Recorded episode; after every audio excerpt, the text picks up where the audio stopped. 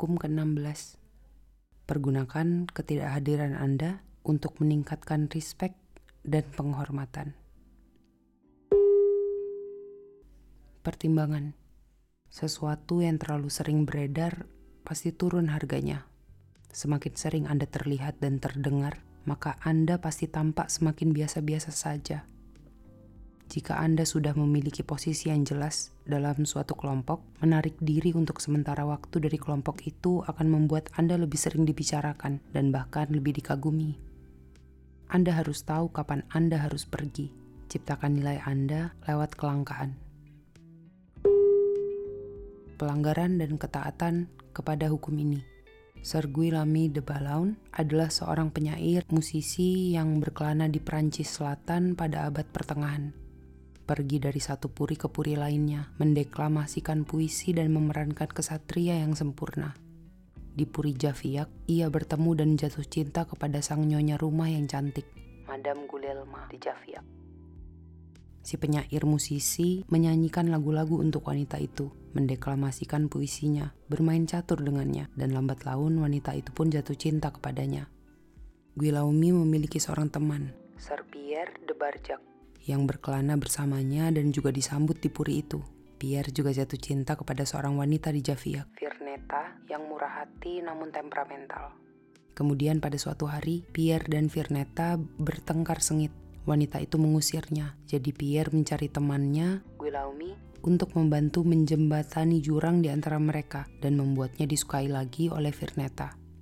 Guillaume hendak meninggalkan puri itu selama beberapa waktu, tetapi saat ia kembali beberapa minggu kemudian, ia memanfaatkan keahliannya. Jadi, Pierre dan wanita itu pun rujuk kembali. Pierre merasa bahwa perasaan cintanya telah bertambah 10 kali lipat, bahwa sesungguhnya tidak ada cinta yang lebih kuat dari cinta yang muncul setelah suatu hubungan dipulihkan kembali. Pierre memberitahu Guillaume bahwa semakin sengit dan lama perselisihan mereka, semakin manis rasanya perdamaian dan kemesraan mereka kemudian. Sebagai seorang penyair musisi, Sergio Leme membanggakan dirinya karena telah mengalami segala aspek sukacita dan derita cinta. Saat mendengar kata-kata temannya, ia juga ingin tahu perasaan gembira yang muncul dari hubungan yang pulih kembali setelah pertengkaran terjadi. Karena itu ia berpura-pura marah besar kepada Lady Gulelma, berhenti mengiriminya surat cinta, langsung meninggalkan Puri dan tetap menjauhinya, bahkan selama berbagai festival dan acara perburuan. Hal ini membuat wanita muda itu tergila-gila. Guilelma mengirimkan banyak kurir menemui Gulalme untuk mencari tahu apa yang telah terjadi.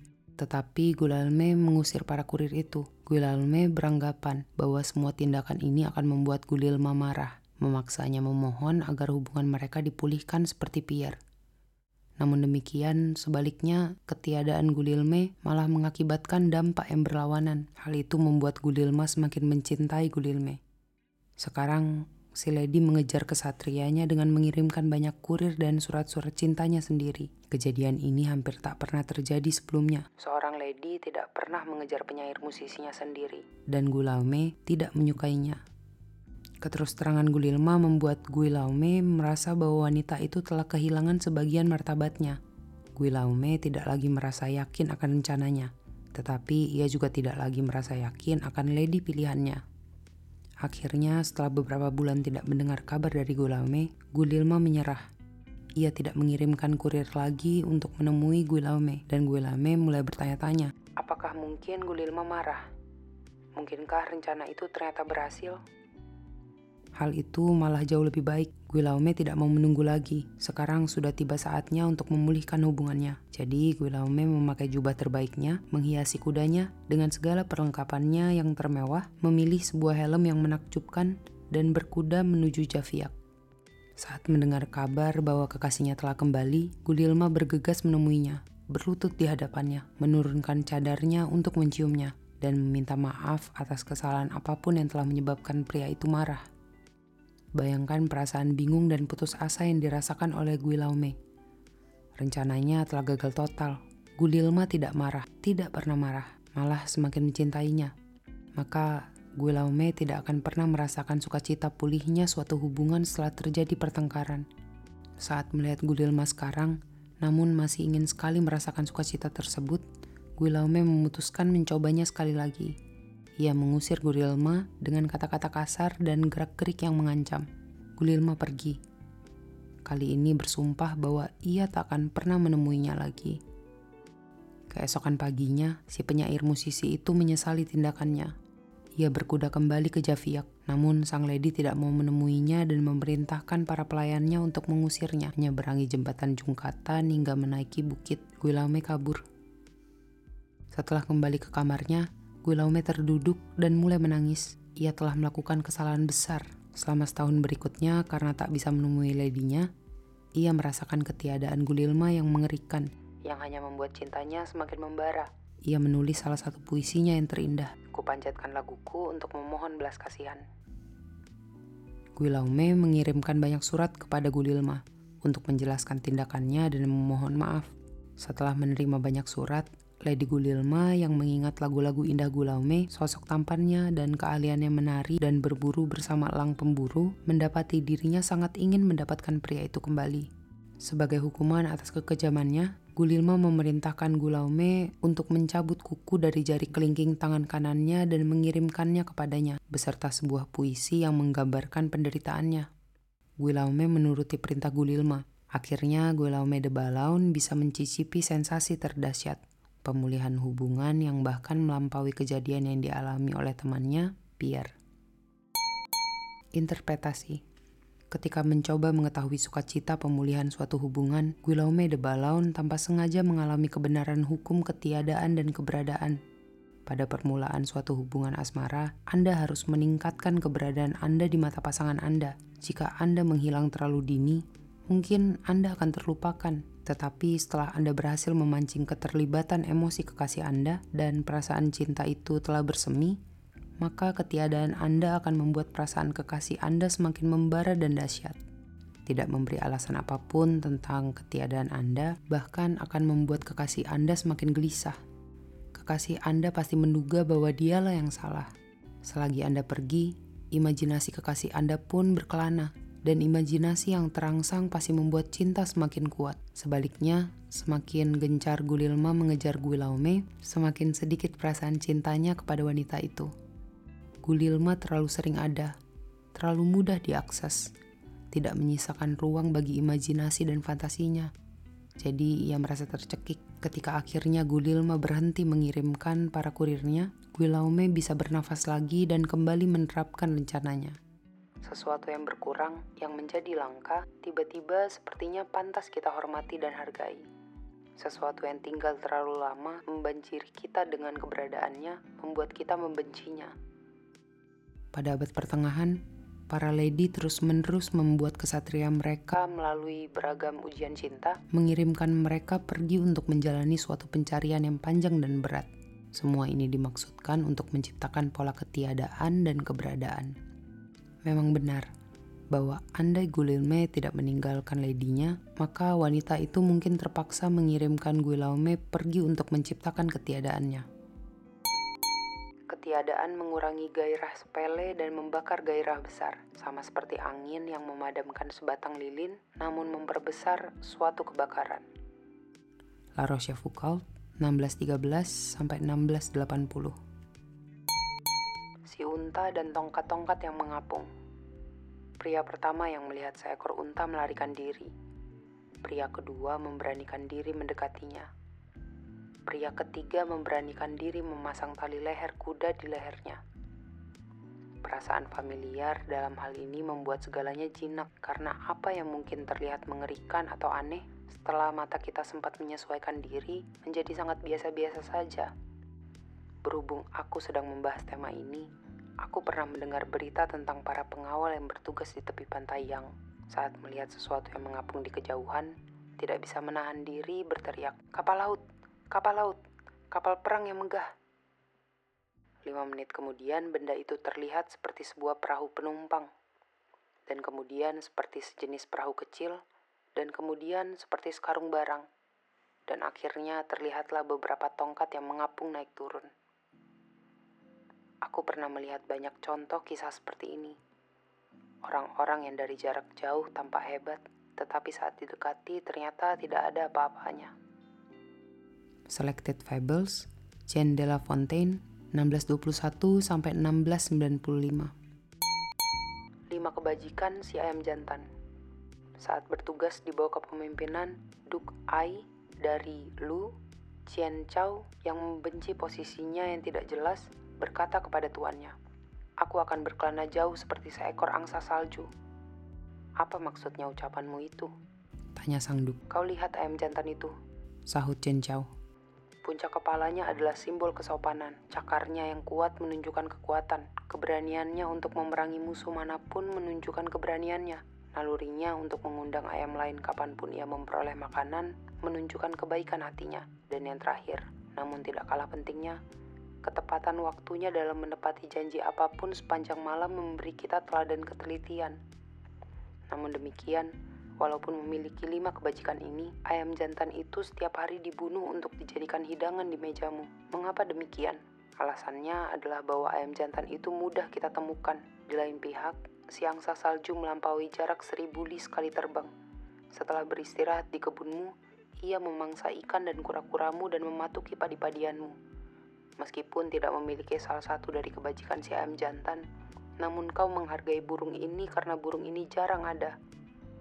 Karena itu, aku akan terbang jauh seperti seekor angsa salju. Ancient Chinese Parables, Yu Xiu Sen, ED 1974 Ketaatan kepada hukum ini Selama berabad-abad, bangsa Assyria menguasai Asia Utara dengan tangan besi. Namun demikian, pada abad 8 sebelum Masehi, bangsa Medea sekarang menjadi daerah barat laut Iran, mengadakan revolusi melawan mereka dan akhirnya bebas.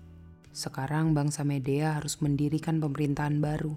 Karena bertekad menghindari bentuk penguasa lalim apa pun, mereka menolak memberikan kekuasaan tertinggi kepada manusia apa pun atau mendirikan monarki. Namun demikian, tanpa seorang pemimpin, negara itu segera menjadi kacau balau dan terpecah menjadi kerajaan-kerajaan kecil dan banyak desa mulai berperang melawan desa lain. Di sebuah desa semacam itu hiduplah seorang pria bernama Deosis yang mulai menjadi terkenal atas kesepakatan bisnisnya yang adil dan kemampuannya untuk menyelesaikan perselisihan apa pun. Sesungguhnya ia melakukannya dengan amat sukses, sehingga tidak lama kemudian konflik hukum apa pun di daerah itu disampaikan kepadanya. Jadi kekuasaannya pun bertambah besar. Di seluruh pelosok daratan itu, hukum tidak dihormati, hakim-hakimnya korup, dan tidak ada lagi seorang pun yang mempercayakan kasus mereka kepada pengadilan, dan mereka malah memilih jalan kekerasan. Karena tersebar kabar tentang kebijaksanaan Deosis, sikapnya yang tidak korup, dan keadilannya yang tidak tergoyahkan, penduduk desa Medea yang tinggal di mana-mana menemuinya untuk menyelesaikan beragam jenis kasus. Tidak lama kemudian, ia menjadi wasit keadilan tunggal di daratan tersebut. Pada puncak kekuasaannya, Deosis tiba-tiba memutuskan bahwa ia sudah muak.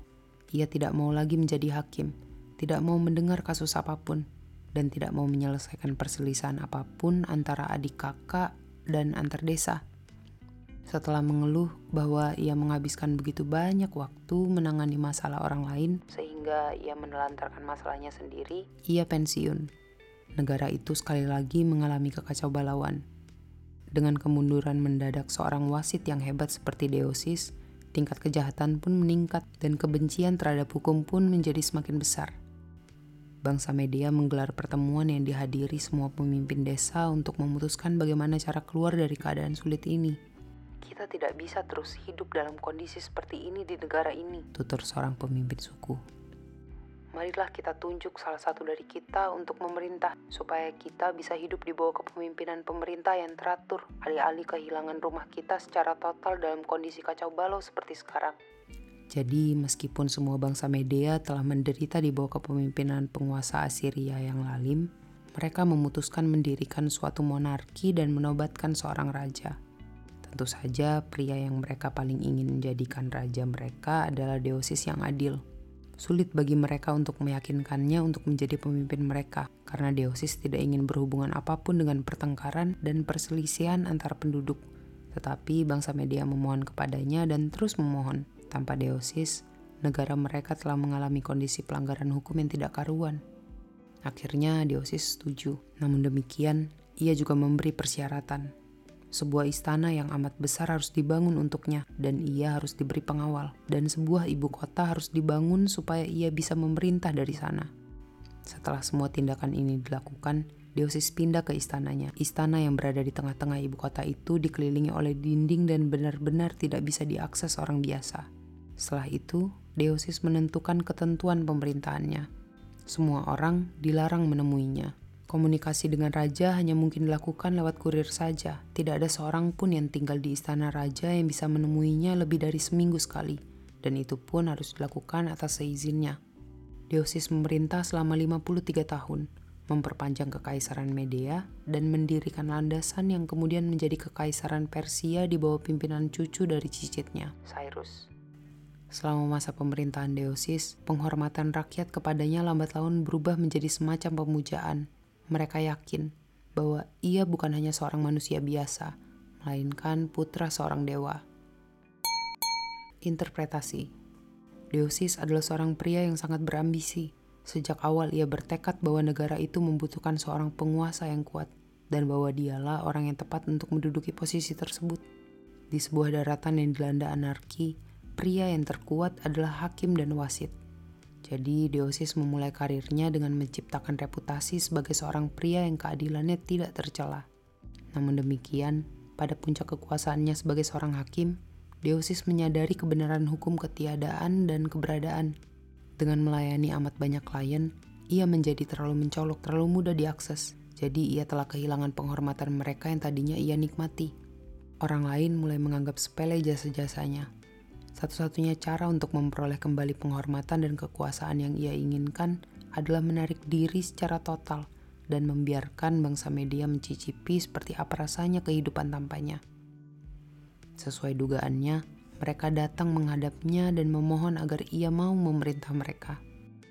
Setelah Deosis menemukan kebenaran hukum ini, ia mewujudkannya secara efektif di istana yang dibangun rakyatnya untuknya, tidak ada seorang pun yang bisa melihatnya kecuali beberapa penghuni utama, dan kejadian itu pun jarang terjadi. Sebagaimana yang ditulis oleh Herodotus, ada resiko bahwa jika mereka terbiasa melihatnya, hal itu mungkin mengakibatkan kecemburuan dan kebencian. Dan setelah itu pasti muncul banyak rencana untuk menjatuhkannya.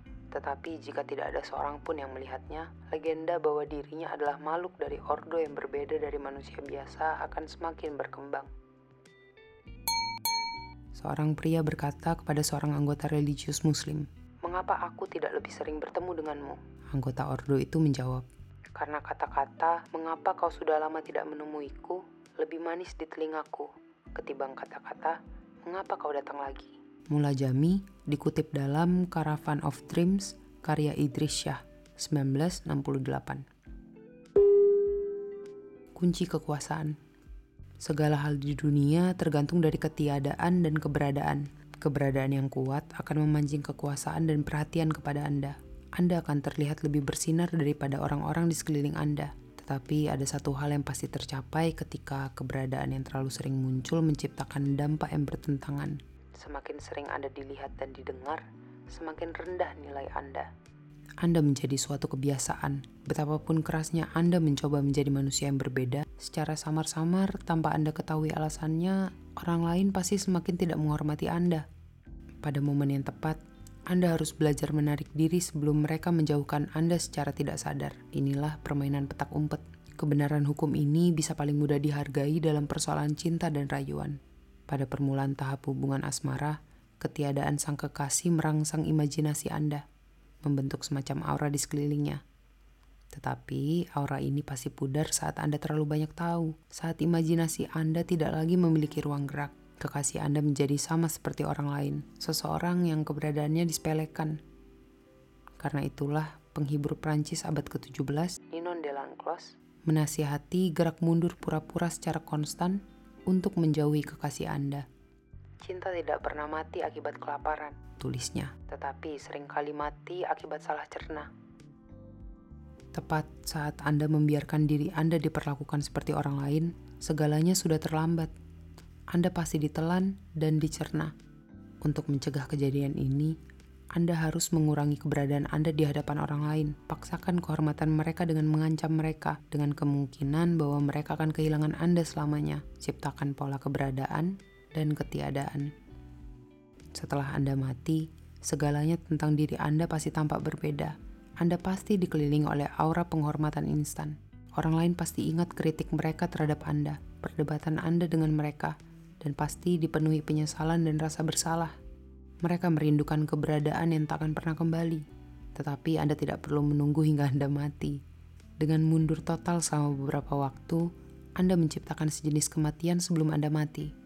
Dan setelah Anda kembali lagi, rasanya pasti seolah Anda telah kembali dari kematian. Aura kebangkitan kembali akan menempel pada diri Anda. Jadi, orang lain pasti merasa lega melihat kemunculan Anda lagi. Beginilah cara Deosis menjadikan dirinya raja media. Napoleon menyadari hukum ketiadaan dan keberadaan ketika ia berkata, "Jika aku sering terlihat di teater, orang lain pasti jarang menyadariku." Pada zaman sekarang, di sebuah dunia yang dipenuhi keberadaan melalui banyak image, permainan menarik diri bahkan semakin efektif. Kita jarang mengetahui cara menarik diri lagi, dan tidak ada apa pun yang tampaknya bersifat pribadi. Jadi, kita merasa takjub oleh siapa pun yang bisa menghilang berdasarkan pilihan sendiri. Novelis J.D. Salinger dan Thomas Pincon telah menciptakan para pengikut setia dengan mengetahui kapan mereka harus menghilang. Satu sisi lain hukum ini akan lebih menyangkut kehidupan sehari-hari, tetapi yang bahkan lebih mendemonstrasikan kebenarannya adalah hukum ketiadaan dalam ilmu ekonomi. Dengan menarik sesuatu dari pasar, Anda menciptakan nilainya secara instan. Di Belanda pada abad 17, golongan kelas atas ingin menjadikan tulip sebagai sebuah bunga yang lebih dari sekedar indah saja. Mereka ingin agar bunga itu menjadi sejenis simbol status. Setelah membuat bunga itu menjadi barang langka yang memang hampir mustahil diperoleh, mereka memicu peristiwa yang kemudian disebut tulipomania. Sebatang bunga tulip tunggal sekarang nilainya lebih dari emas yang beratnya sama dengan bunga itu. Pada abad sesudahnya pun, dealer seni Joseph Duven bersikeras menjadikan lukisan-lukisan yang ia jual menjadi barang langka semampunya. Untuk menjaga agar harga lukisan-lukisannya dan status mereka tetap tinggi, ia membeli seluruh koleksi lukisannya dan menyimpannya di ruang bawah tanahnya. Lukisan-lukisan yang ia jual menjadi lebih dari sekedar lukisan biasa. Mereka dijadikan benda yang diobsesikan oleh orang lain, dan nilai mereka meningkat akibat kelangkaan mereka. Anda bisa mendapatkan semua lukisan yang Anda inginkan dengan harga 50 ribu dolar per lukisan. Hal itu mudah sekali kok, ia pernah berkata. Tetapi menjual lukisan dengan harga seperempat juta dolar per lukisan, hal itu membutuhkan taktik. Matahari. Matahari hanya bisa dihargai saat ia tidak ada di langit. Semakin panjang hari-hari hujan, maka matahari pun semakin didambakan. Tetapi jika ada terlalu banyak hari panas berturut-turut, maka manusia merasa kewalahan. Belajarlah membuat diri Anda menjadi kabur hingga orang lain menuntut agar Anda kembali. Praktikan hukum kelangkaan pada bidang keahlian Anda sendiri. Jadikanlah apa yang Anda tawarkan kepada dunia sebagai sesuatu yang langka dan sulit ditemukan, maka Anda langsung meningkatkan nilainya. Selalu ada momen ketika orang-orang yang berkuasa terlalu sering muncul. Kita menjadi muak kepada mereka, kehilangan penghormatan kepada mereka, kita menganggap mereka tidak berbeda dari manusia lain. Berarti kita memandang mereka dengan pandangan yang agak buruk. Karena pada dasarnya kita menilai status mereka sekarang di mata kita dengan status mereka terdahulu. Ada seni mengenai kapan Anda harus mengundurkan diri. Jika seni itu dipraktikkan dengan benar, maka Anda akan memperoleh penghormatan yang telah hilang dari Anda dan mempertahankan sebagian kekuasaan Anda. Penguasa terbesar pada abad 16 adalah Charles ke-6. Sebagai Raja Spanyol, Kaisar Habsburg, ia memerintah suatu kerajaan yang pada suatu ketika mencakup banyak bagian Eropa dan dunia baru. Namun demikian, pada puncak kekuasaannya pada tahun 1557, ia pensiun ke sebuah biara di Yuste. Semua penduduk Eropa terpikat oleh pengunduran dirinya yang dilakukan secara mendadak. Orang-orang yang tadinya membencinya dan merasa takut padanya tiba-tiba menyebutnya hebat, dan ia mulai dipandang sebagai seorang santo. Pada zaman yang lebih modern, aktris film Greta Garbo tidak pernah lebih dikagumi daripada ketika ia pensiun pada tahun 1941. Bagi sebagian orang, Pengunduran dirinya terjadi terlalu dini. Ia baru berusia pertengahan 30-an, tetapi ia telah dengan bijak memilih berhenti sesuai keinginannya sendiri, alih-alih menunggu penontonnya merasa muak kepadanya. Jika Anda terlalu sering muncul, maka aura kekuasaan yang telah Anda ciptakan di sekeliling Anda pasti pudar. Balikan permainan tersebut, buatlah diri Anda semakin sulit diakses, maka Anda akan meningkatkan nilai keberadaan Anda. Otoritas Manfaatkan ketiadaan Anda untuk menciptakan respek dan penghormatan. Jika keberadaan Anda mengurangi ketenaran, ketiadaan Anda semakin memperkuat ketenaran Anda. Seorang pria yang ketika absen dianggap sehebat seekor singa ketika terus-menerus ada pasti dianggap biasa-biasa saja dan konyol. Bakat kita pun akan kehilangan kilaunya jika kita terlalu familiar dengannya, karena cangkang luar benak kita jauh lebih mudah dilihat daripada isinya yang kaya. Bahkan si jenius yang luar biasa pun bisa memanfaatkan masa pensiunnya supaya orang lain bisa menghormatinya dan supaya kerinduan yang dipancing oleh ketiadaannya mungkin menyebabkan dirinya lebih dihargai. Baltasar Gracian 1601 sampai 1658. Pembalikan hukum. Hukum ini hanya berlaku setelah taraf kekuasaan tertentu diperoleh Kebutuhan untuk mengundurkan diri hanya muncul setelah Anda menegaskan keberadaan Anda. Jika Anda mengundurkan diri terlalu dini dan tidak menambah penghormatan orang lain kepada Anda, maka Anda pasti terlupakan.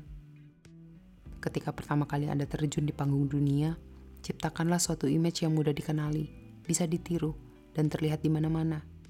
Sebelum Anda mencapai status itu, ketiadaan Anda merupakan sesuatu yang berbahaya. Alih-alih membakar api, ketiadaan Anda malah memadamkan api itu. Dalam persoalan cinta dan rayuan, ketiadaan pun baru efektif setelah Anda memabukkan kekasih Anda dengan image Anda sendiri dan sudah terlihat olehnya di mana-mana. Segalanya harus mengingatkan kekasih Anda akan keberadaan Anda, supaya saat Anda memilih pergi, sang kekasih akan selalu memikirkan Anda dan selalu membayang-bayangkan diri Anda. Ingatlah hal ini. Pada awalnya, jangan tarik diri Anda, tetapi senantiasalah berada di mana-mana hanya sesuatu yang sudah sering dilihat, dihargai, dan dicintai yang akan dirindukan saat sesuatu itu tidak ada. Nah, kita udah sampai di akhir hukum ke-16. Untuk yang belum tahu, audiobooknya bisa didengarkan juga di Spotify di bawah nama yang sama, Your Internet Friend. Sampai ketemu minggu depan di hukum ke-17. Semoga bermanfaat. Jangan lupa beli buku originalnya. Saya Justin, selamat malam, pagi, siang, atau sore.